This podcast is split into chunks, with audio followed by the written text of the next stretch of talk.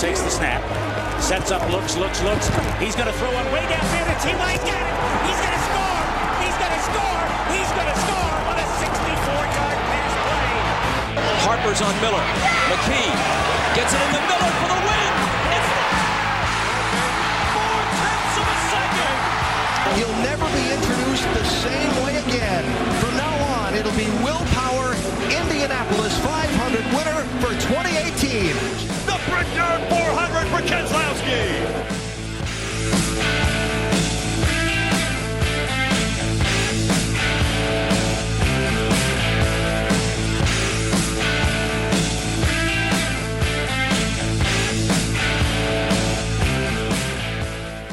What is up? It is true, I am not dead. Uh, I haven't been on here since, uh, actually before the season, the N F L season actually started. It was the Monday before, uh, I believe, I don't remember. I think it was like September first. Anyways, uh, I am glad to be back finally, uh, due to work schedules and everything else. It's been crazy the last couple months, and I'm glad to finally be back. Uh, I am your host, Daniel Bragg. This is Bragging Rights on Die Hard Sports Radio. You can contact the, or you can interact with the Die Hard Sports Radio on their new website at d h s radio dot com. On the site, you can find the lineup of shows, blog posts by the show hosts, and stream all shows if they're live, which is pretty awesome. I want to apologize to everybody just off the off the top. Um, I know there's some people that have been loyal listeners since I started this earlier this year, and having a three-month hiatus is unacceptable to me and should be unacceptable to everybody that listens to it. Uh, I apologize, but again, work schedules, all that stuff, it got crazy. There was a couple times I almost started recording one on Audition, and then I was just going to post it randomly instead of doing it via Die Hard Sports Radio, but I'm pretty loyal to Die Hard Sports Radio because of they're the reason why I have why this opportunity came about, and so I really didn't want to at least uh, come back without doing it on here first. There is I have debated, and uh, if you guys think it's a good idea, let me know um, about making this podcast multiple times a week. I have no problem with that, and I have seriously considered that. So um, that. Is all the updates, at least from the last three months. We've missed a lot. The first Monday I missed was because I was down at the Brickyard in Indianapolis because it got rained out, and then so we missed all of the Colts debacle that was the beginning of the season, and now we're catching up with the Colts as they just won their fifth straight, beating the Dolphins yesterday, uh, twenty-seven twenty-four, thanks to a Adam Vinatieri field goal to win it as time expired. Like I said, it was the fifth straight win. And uh, the Colts are firmly in the wild card race. And I, I retweeted today a conversation I had with a local radio guy, uh, Derek Schultz. And I wasn't taking a shot at anybody. I was just, I found it funny. Uh, because when the Colts were, I want to say it was like one and four. Yeah, they were one and four, one and four, one and five, one of the two. Um, before this winning streak happened, um, I made a comment on there about how th- Going for Frank Reich going for the win against the Texans instead of going for the tie might come back to bite them in the butt, especially when it came to playoffs. Everyone thought I was nuts when I said that, and I look. I understand when the Colts are one and four, one and five. Why should we buy into the fact that they're going to make the playoffs? But it's happened pretty much exactly as I figured it would at the beginning of the season when I did my week to week to week predictions. Uh, the, I had the Colts at four and four at the bye week. Instead, they were three and five because they dropped that game against the Jets. The game against the Jets to me is unacceptable, but hopefully they can overcome it. I mean, just, just getting blown out by the Jets was probably the low point for this team this season. But them making the comeback that they have, winning five straight, you look at their schedule. I don't know another game that they can that they should lose or that they seriously are going to be the underdogs. I know they're going to be the underdogs in t- in uh, Houston in two weeks, but I still think they win that game. I look, and, and I've had conversations with people at work. I've had conversations with people just talking sports, and they all think I'm crazy. I still do not believe in the Texans. I wholeheartedly believe the Texans lose to Tennessee tonight. Wholeheartedly, they're just. I, I feel like they're they're the biggest fake out there. Yes, they've won seven straight, and good for you, but I just I don't I don't see it. Like when when I watch them play, they've gotten lucky so many times. Eventually, that luck's going to run out. It has to. But we'll see. Um, going back to the Colts game yesterday, uh, Andrew Luck went thirty for thirty-seven, three hundred forty-three yards and three touchdowns. He also had two picks before halftime. It wasn't pretty. Um, he he underthrew uh, T Y on one and then underthrew Ebron on another, like real bad. Both of them were really bad. I don't know if I mean, it, I don't know if he was trying to do too much. Well, I think he was trying to do too much. They had about a minute left before the half, and he really wanted to go in with the lead. And um, he was just making stupid throws. They were back-to-back stupid throws. Uh, made no sense to be that short of the guys running these routes. But, I mean, he made up for it in the second half. I think he had one incompletion. So, you know, there's that. He, I mean, he still only had seven incompletions, so technically he only had five incompletions because the ball didn't touch the ground. But anyways, um, Marlon Mack uh, had eighty-five yards on just fifteen carries, continuing this newfound run game that Frank Reich has been able to establish. You know, that thing that Chuck Pagano tried to establish for like five years or however long he was in here. It was it was an eternity, what felt like. But however long he was here, that run game that he said he was going to get going, that he never got going, Frank Reich got it going, and it's great. It's great to see. And uh, T Y. Hilton had seven catches, one hundred twenty-five yards, had another big game. Didn't get in the end zone, though, um, which, you know, what can you do? Ebron catches an, two more touchdowns. The, the dude's going off. And uh, Jack Doyle caught another one. Speaking of Jack Doyle, uh, news came out about, I don't know, two hours ago now. Jack Doyle has been placed on I R with a kidney injury. He had a procedure yesterday, according to head coach Frank Reich, and they're hoping he can be released from the hospital soon. It's a big blow to the Colts. Uh, it takes away a little bit of depth at that position. They, they've got just about the best tight end core that of, of any N F L team, which has been great for this team. So hopefully they can overcome that. But I really I really think they can. I, Doyle, he's been out, been out, been out, and that's why Ebron sort of had every opportunity to make this big coming out party that he has had, which has been great. I said, I don't know if I said it on here, but I, I said it, I, I was saying that I thought Ebron, when they signed him, I thought they brought in Ebron to be tight end number one. I thought by mid-season he would firmly take hold of that position. I at no point anticipated it was going to be due to Jack Doyle being injured. But I really think that's what has happened. I mean, Doyle is the blocking tight end. Blocking tight end is not going to get the stats of a receiving tight end. That's just not the way it works. So, I mean, I don't know if you can really call him a tight end one and a tight end two. Or, you know, starter, backup, whatever you want to call it. Because they both play a lot. I don't know if you can really call it that. But, I mean, that's essentially what they are. Ebron, thank God, Frank Reich has figured out how to make that work. And everyone in Detroit hates it because he this is the guy that he should have been in Detroit. But Detroit couldn't figure it out. And Frank Reich has figured it out, and it's great to see. Colts are two games back currently, the Texans in the division. And th- this the game th- the game tonight, uh, Tennessee at Houston, it, it's it's a win-win for the Colts. Uh, if the Texans win, Titans fall another game back. Colts solidify again, only being, I think... I think it's them and the Ravens that would be tied for the uh, wild card, I believe, at six and five. If the Texans win, yes, they're tied at six and five as well, but it brings the Texans back another game. And I've seen it on social media, and I've heard it on the radio. Them saying people are saying that the Texans are out of reach; they're too far out for the Colts to catch them, which to me makes me want to hit my head through a wall. Because I don't know if you don't know the tiebreaker rules or if you're just over a little oversight. The Texans, let, let, let's speak in hypotheticals because this is all this is about. Hypothetically, the Texans lose tonight. Let's say both the Colts and the Texans win next week. Colts-Texans, if the Colts win that game in Houston... the Colts own the tiebreaker. I don't think anybody realizes that. Because the Texans will have dropped two in the division. and the Colts would only have dropped one. Then it essentially sets up a the Colts have to beat the Titans to solidify, to secure that divisional championship. So people that say that the Texans are too far out, I I, I think they're crazy, and really I think they're the people saying that are the ones buying into how good the Texans are. The Texans aren't that good.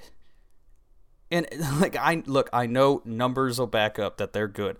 I know record backs up that they are good. Look at the scores of their games. Look at how that team has performed.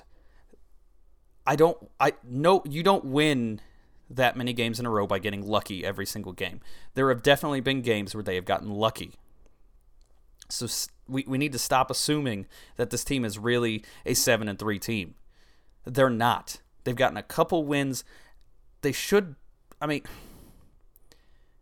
realistically, I think they're a they're just about as good as the Colts. They're just about as good as the Colts.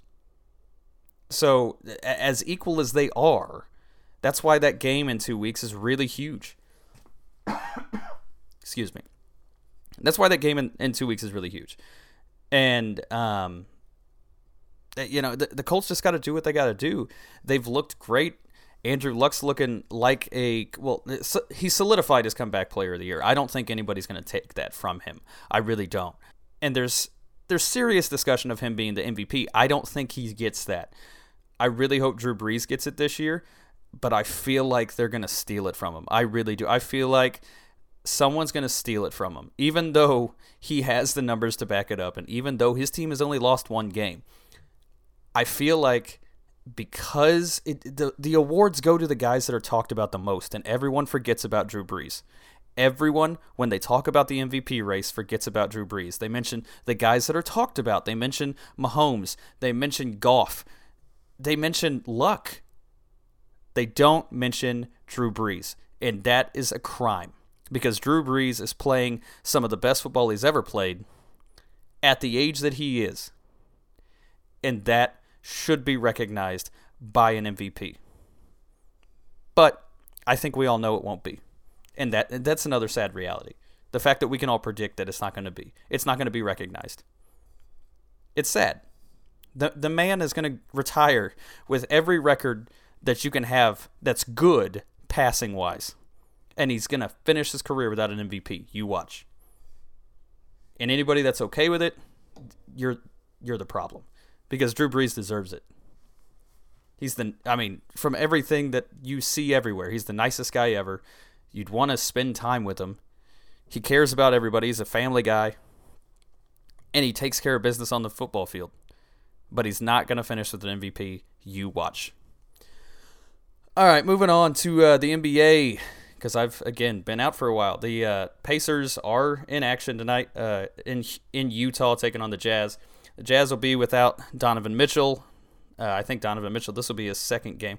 Uh, I saw Donovan Mitchell and the Pacers take on each other last Monday, and the Pacers looked great against at least Utah, even with Donovan Mitchell. So hopefully tonight they can look equally as g- great because last week they didn't have Oladipo either. They're not going to have Oladipo tonight, who's still nursing a quote-unquote sore knee. I don't know, missing four games, and essentially missing five games with a sore knee. I don't I, I I don't want to read too deep into it or speculate too much, but I I find it hard to believe that it's just a sore knee if he's missing this much time. But anyways, uh, the Pacers have been two and two since he went out, so we'll see. Again, without Donovan Mitchell being for the Patriots or for the Jazz, they've got a real good shot at pulling it out. As uh, they've got to get more production from everyone that is not named Sabonis or Bogdanović, and the reason I say that. Their starters have not been performing whatsoever. Short of Victor Oladipo, uh, Miles Turner leads in one category, and that's blocks, which is good. Don't get me wrong. We need the Pacers need the interior defense, but he's shooting worse than he's ever shot in his career to this point. He's rebounding, I believe, still less than his already low career average to this point. He's averaging fewer points. I don't know what's going on with Miles, but he's got to figure it out. because I, as anyone that has listened to this since the beginning or has talked to me on Twitter, whatever, you know, I'm not, I've never been a huge Miles Turner guy, but I don't want to be negative on the guy if he doesn't deserve it. I try to be fair. And the problem is right now it's all negative. And I really don't like to be that way. Sabonis off the bench. Fortunately, they have worked out the minutes to where Sabonis is getting just, I, I want to say on average, like two minutes less than Miles Turner. And Sabonis is turning it into great time on the field, or great time on the court. Great time on the court. And then you got Aaron Holiday, the rookie coming off the bench, scoring great points and getting minutes that he absolutely deserves recently. But since Oladipo's been out, it's been basically the Sabonis and Bogdanović show. Uh, Tyreek Evans has shown up every so often. Darren Collison has to figure something out. If Darren Collison can't get it going, he has to come off the bench. I don't know how much longer they can really keep starting, keep putting him out there if he's going to get these career low. I mean, I don't know if it's career low. It feels like it's his worst year since he joined the Pacers, at least. Now that I say that, he might have only joined him last year. But either way, I know he's been here before. And he's just, he's not producing. As a starting point guard, he's not producing. And I understand last year it was it, it was a rarity. You're, you're not supposed to have career years like you did last year at his age. But he's got to figure something out if he's going to keep that starting job. But the problem is I don't want Corey Joseph starting because I've never been a big Corey Joseph guy. Aaron Holiday has been great off the bench, but I, I and I don't I'm not going to say that they should jump him over Corey Joseph, but they need to figure out something at the one. I, I don't know what that is, and I feel like that's why Darren Collison's still starting, because they don't know what to do. Uh, they don't want to throw the rookie out there as that one, jumping from basically getting no minutes to all of a sudden he's the starter. But when he's getting nineteen points off the bench, you know, What, what what are you really going to keep pushing him down there? And I, I did see he's getting about, I, I want to say like twenty minutes the last couple games, which is great, which is great. But the Pacers need something because the last two games have not looked good. But, I mean, overall, their season has not been bad to this point. Uh, it's still very early in the N B A season. That's, that's one of the struggles of the N B A season is it's just so long that even to this point, unless you're really down or really good, if you're in the middle, they're eleven and eight right now. I mean, that that's good. I mean, you're solidly in the playoffs right now, but you still have, what, sixty games left, sixty-one games left? So the real focus needs to be on getting Oladipo back, uh, getting him healthy, and uh, hopefully they can start that by uh, getting a win tonight out in Utah. Moving on to, because I have extra time, so I, I wanted to mention it. And the only reason I want to mention it is because I'm a Purdue fan. And I've been gone for so long, so I haven't been able to have, have an opportunity to talk about it. And that's Purdue's Jeff Brohm being rumored to go to Louisville. God, I hope not, first of all. I'm going to I'm gonna get that out off my chest right now. God, I hope not. It's completely fanboy of me to be saying this, but God, I hope he doesn't go anywhere. Because he's good for Purdue football. He's good for Indiana college football. He's won two Oaken buckets in the two years he's there, and they're going to be in two bowl games. It's great. And it's look, it's a sore spot, and I'm gonna I'm gonna probably go off on a rant that I get burned on a lot, especially on Twitter. But hear me out. College coaches leaving to go to other colleges. It it irks me. And I t- I'll tell you what really, when it really started was when Holtman left per, or Butler after signing a massive extension. I don't know, it felt like a week later, he decides to go to O S U. And it irks me. And I always get told, you hear it on, I hear, hear it on the radio all the time. Well, if you got offered another job for more money, there's no doubt that you would jump ship. My counter to that is, I, in my job, do not have a certain time frame in which I promised to be that job. In other words, I didn't sign a contract at my current job to be there for three years and get paid X amount of money. Coaches do. Coaches sign commitments. That's what that is. If you agree to a contract for four years, whatever million dollars, you agreed to four years and whatever million dollars. And the reason it really irks me is that we don't, we, we let the coaches jump ship whenever they want. As long as the other school is going to buy out that contract, we let the coaches jump ship whenever they want, and we justify it by saying, oh, they're just making a better life for themselves. They're, you would do it too. Okay, let's let's say I'll do that. But if that player wants to follow me, he has to sit out a year. So we're making these young men, fresh out of high school, commit one hundred percent to this school. You're committed to the school. And if you want to leave, you can leave, but you got to waste a year. You got to sit out a year. Meanwhile, that coach that just lured you to this school can leave tomorrow, and we can't do a thing about it. That's the problem in college football and basketball and college sports in general. That's my, my biggest beef with college sports, and that's why I really can't get one hundred percent behind them, even though I've always been one hundred percent behind Purdue. The reason I don't really pay attention to it that much is because of this scenario, where a coach signs a contract for a certain duration, and he can just jump ship whenever he wants. Because a bigger school, or not even a bigger school, Louisville's not a bigger school, and their football program is in shambles. He'd be going down there for sentimental reasons, and look, I get it. And maybe it's me putting too much on college coaches. We expect so much from high school coaches as far as to sculpt these young men. But we don't expect it from college coaches, and I don't get that. Because eighteen to twenty-two-year-olds, we were all that age at one point, and we needed somebody to sculpt us, and especially these young athletes. Especially these young athletes, especially the ones that are going to be one and done. They have to have sculpt. You basically have to set an example for them, and that's what they should be doing. And all you are doing if you jump ship is show, look, you really don't have to follow. You don't have to be committed to commitments. If someone b- offers you more money, screw the commitment. Go get more money. And that's a problem. And it shouldn't be happening in colleges. In educational institutions, it should not be happening.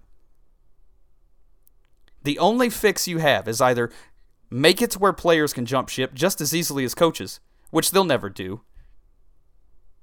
or you actually make these coaches have to either on, you, you can't make them coach. You can't make them coach.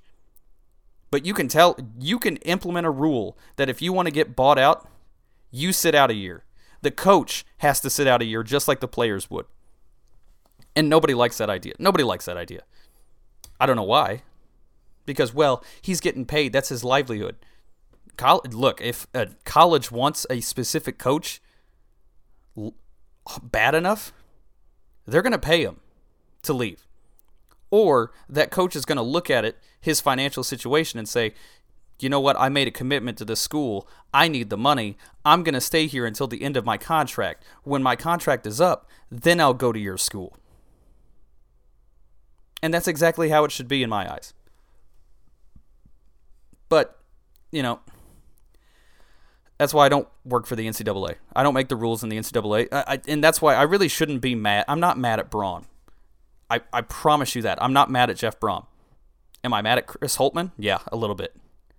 But am I mad at Chris or at, at Jeff Brohm? No, because he hasn't left yet. And he swears, he swears, and he's said it a thousand times that he's committed to Purdue. I really, truly want to believe that. But at the same time, as a guy that has watched Butler coaches do what they do, I don't believe it. I wholeheartedly believe he is saying that to get to the bowl game, and once the bowl game's over, he's jumping ship. And I really hope it's not the case, but I really, truly believe that's probably the case. Uh, last thing I'm going to hit on is the college football playoffs. I don't know if the rankings have come out. Give me one second to look it up. I know the A P had Um, Ohio State jumping a lot. Um, let me see if they got new rankings. Uh, before before the A P rankings came out, uh, I posted on Twitter my rankings, and that was Alabama, Clemson, Notre Dame, Georgia, Oklahoma, and then Ohio State at six. And I I know that's where they jumped the uh, Ohio State Buckeyes to after beating Michigan. No, they haven't updated the rankings yet. Either way, the college football playoff, look, it's really, and, and I said two weeks ago that there was a chance Ohio State was going to get back in. A one-loss Ohio State gets in, I believe. Look, it's everything's set up for Ohio State to make the playoff because Texas, I believe, can get Oklahoma again. I really, I don't know that, but I think they can. If and then Alabama beating Georgia again in the S E C in the S E C title game, you're not going. If Ohio State goes and beats Northwestern and the two lose above them, regardless of the fact that Georgia lost to Alabama, you're not gonna not throw Ohio State in there. Ohio State is gonna be in the playoff pending Oklahoma w- losing. Really, does it really matter? I don't know because I think they're all playing for second. I think they're playing for who's going to get blown out by uh, Alabama in the national title game. I, I and that's that's the that's another thing I want to hit on. Is Alabama football good for college football? To me, no. But I have to watch it in my job. That's what I do. I I help cover it. So I I'm I have to watch Alabama football and I have to watch college football. When Alabama's on, I'm interested for about a quarter, and then they make it to where there's no chance that they're going to get beat, and I turn it off. And all these people that are diehard college football fans, I don't know how you are at this point because Alabama is absolutely ruining college football for me. I'm not mad at Alabama. Don't get me wrong. I'm not mad at Alabama. I'm not mad at Nick Saban. I'm not mad at any of the players. They're doing exactly what they're supposed to do. But this is what happens. This is what happens. And this, I mean, Michigan fans are losing their minds because, uh, and actually talking about firing Jim Harbaugh because he can't win against Ohio State. It's twenty eighteen. Your legacy of what you did in the sixties, seventies, eighties doesn't matter anymore. It's twenty eighteen. So the fact that you were great in the seventies and eighties. Same thing with Notre Dame, but Notre Dame's got that staying power because they're Notre Dame. But Michigan, as a guy that lives in Indiana, has lived in Indiana most of my life. When I think of college powers, I do not think of Michigan. I think of Ohio State. And these kids that go to these schools are also thinking that. They think Ohio State is the pinnacle for, for Big Ten. It's not Michigan. And that's one of the problems that Jim Harbaugh is having in recruiting because he's got to convince these kids, no, you come to Michigan, we're going to build back up what we had at one point. But the problem is you can either be a part of the rebuilding process or you can go to Ohio State and be already on top of the Big Ten. Well, a lot of times, especially if these guys aspire to be in the N F L, they're going to go to Ohio State. And yeah, they might sit on the bench until they're juniors in high school or juniors in college. But by the time they get that starting, they know they're going to be on national television. They know they're going to be in title games. You go to Michigan, you don't even know that the coach is going to be there. Because for some reason, Michigan is very, like, has no problem firing people. Apparently to the point where we're discussing whether Jim Harbaugh is going to get fired. You were just ranked the fourth best team in the country. And yes, you lost big against Ohio State. But you were the fourth best team in the country, and then you lost. So you're still the eighth best team in the country. If that's not good enough for your program, you kind of have unrealistic expectations. And that's that's really all I have to say to Michigan fans. You have unrealistic expectations. And maybe that's because I'm a Purdue fan. Unrealistic expectations to me is eight wins. it, well, it's not unrealistic. Uh, under Jeff Brohm, he's got that program going the right direction, and that's really why I don't want him to leave, because for the first time in a long time, it is fun to watch Purdue football, and I really hope, really hope that Jeff Brohm ends up deciding to stay at Purdue following this season. But that's all I have today. I really appreciate everybody that downloads podcasts, listens to it live, however you consume it. I really appreciate it. You can find the show on Google Play Music, SoundCloud, or iTunes, or on the Mixlr page. We uh, catalog everything on there. I love everybody that listens to this. I love everybody that helps push this thing forward, helps reaffirm that this dream is possible. And I will talk to you guys next week. Bye.